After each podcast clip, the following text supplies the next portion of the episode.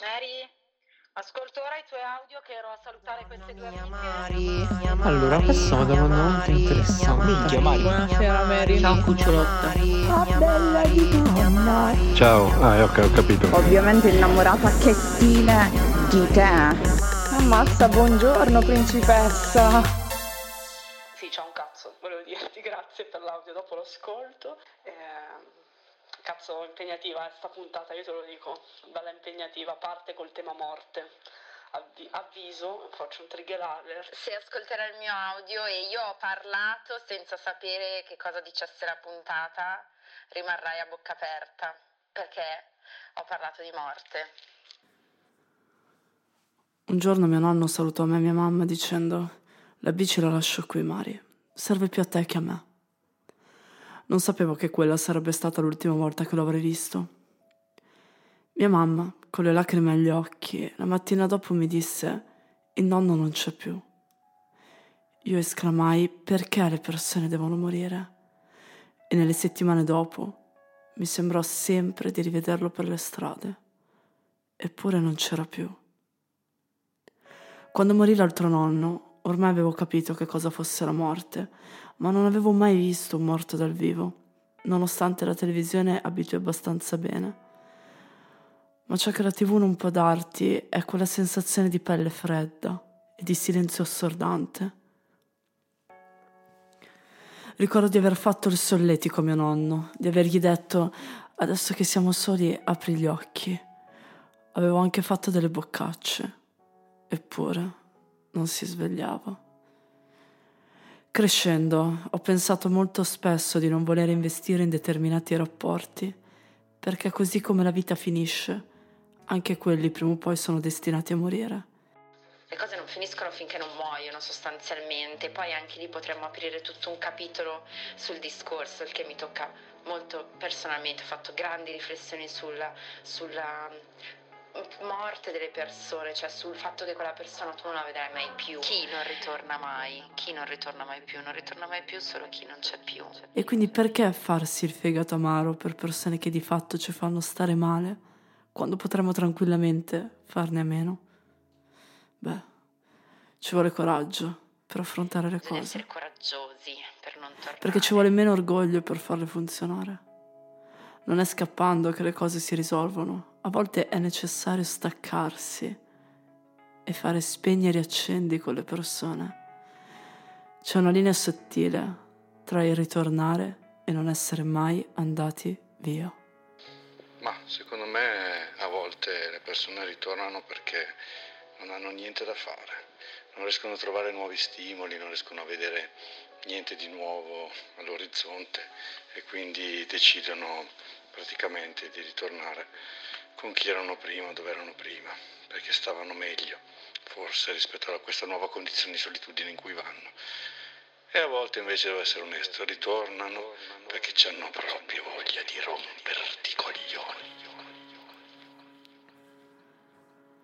L'unico rimorso di tutta la mia vita è quello di aver detto ad una delle mie più care amiche basta, non voglio più avere a che fare con te. Mi aveva scocciato quel perenne senso di sentirsi appesi ad un filo, in cui non sai bene se la persona non si apre perché è irrisolta o perché non si fida. Quello per me era un periodo davvero di transizione, era un casino umano, insoddisfatto dal mondo, e al lavoro qualcosa non andava. Tutto sommato direi che andava tutto male. E al posto che raccontare tutto, mi sono tenuta tutto dentro, fino ad esplodere, perdendo l'unico bottone che fino a quel momento non mi aveva fatta scoppiare. Penso di aver fatto tante cose nella mia vita perché mi stufo facilmente.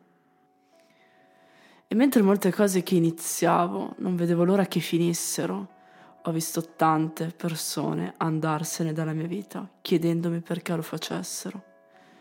Ero io sbagliata? Avevo fatto io qualcosa di male? Oppure avevano i cazzi loro e basta?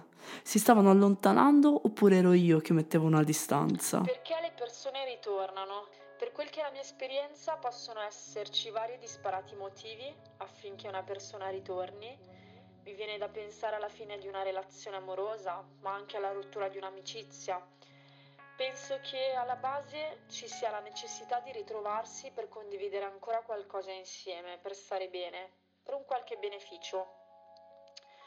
Mi piace pensare che una persona abbia voglia di tornare perché ha voglia di ricostruire un rapporto che prima risultava fallace, mancante di qualcosa, imperfetto anche per causa sua. Forse quello potrebbe essere un andare senza tornare. Per il resto le persone tornano sempre, vicino o lontane che siano. E quindi davvero non è una fine, ma è una trasformazione.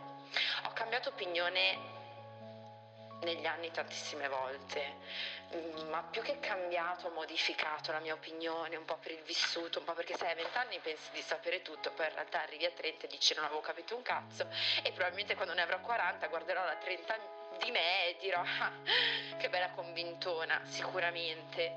Però... Ma allora, mm, cioè come, come, ti stavo dicendo, secondo me ci sono varie ipotesi del perché le persone potrebbero ritornare, oltretutto dipende tantissimo da chi è che ritorna. Le motivazioni possono essere diverse, quelle che mi vengono principalmente sono necessità, necessità che a sua volta si divide in necessità eh, fisica, se vogliamo vederla a livello di ex, quindi proprio inteso di interazione fisica, quindi ehm, voglia, necessità di ritornare perché magari si è pentito o pentita, quel che sia, insomma.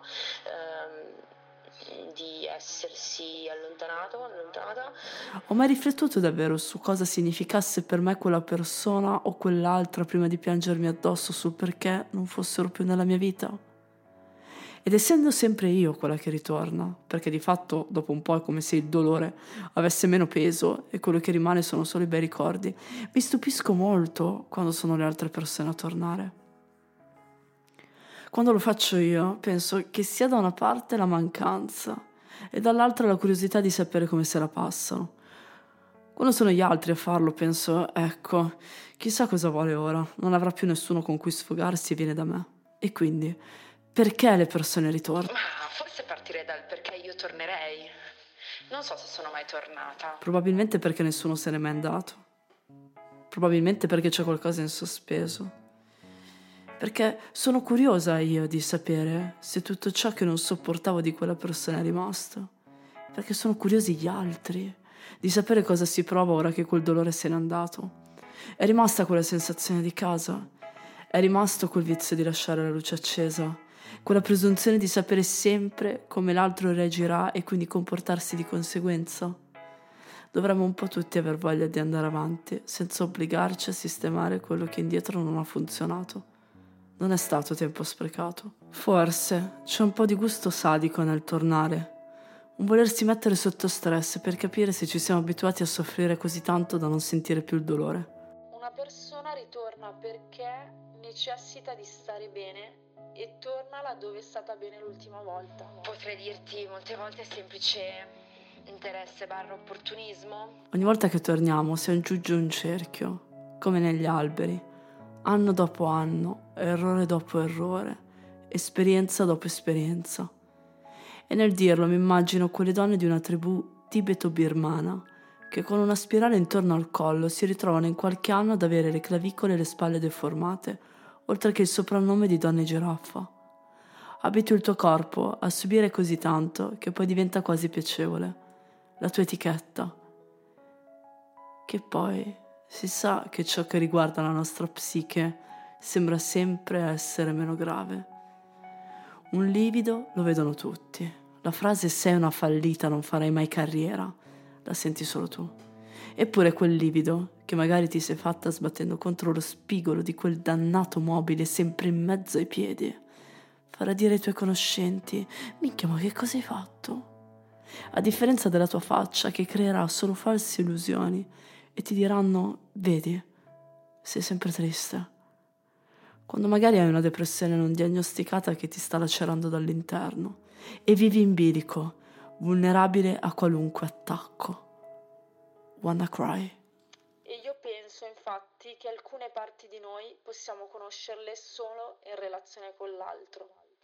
Io credo che le persone non, non se ne vanno e quindi di conseguenza mh, non è neanche un ritorno loro, è più un cambio di nostra percezione di quello che abbiamo di quella persona. Ma quindi, perché le persone ritornano? Perché a volte è necessario. A volte le persone ritornano nel senso che chissà in quale vita precedente le abbiamo incontrate. Come quella mattina in una corte milanese all'inizio di dicembre, era Sant'Ambrogio. È bastato uno sguardo per realizzare che già in un'altra forma ci eravamo conosciute. Forse eravamo molecole, forse eravamo foglie, uno scontro di anime. Sembrava un ritorno per quanto è stato intenso quello scontro. Mi sono sentita a mio agio ed è bastato uno sguardo. A volte le persone ritornano e neanche ce ne accorgiamo perché immersi in altro e non abbastanza svegli da apprezzarlo, o forse molto svegli per apprezzarlo appieno, come quella mattina di Sant'Ambrogio, appunto. A volte invece le persone ritornano e per noi sono come quei pioppi che si appiccicano al pantalone e non riesci a togliere e quindi sbatti la gamba, no? Finché non se ne vanno e quando se ne vanno esclami, oh, finalmente. Ma poi ti giri ed eccoli ancora lì. Ma quindi perché le persone ritornano? Perché non se ne sono mai andate. Quindi perché pensiamo che le persone ritornino?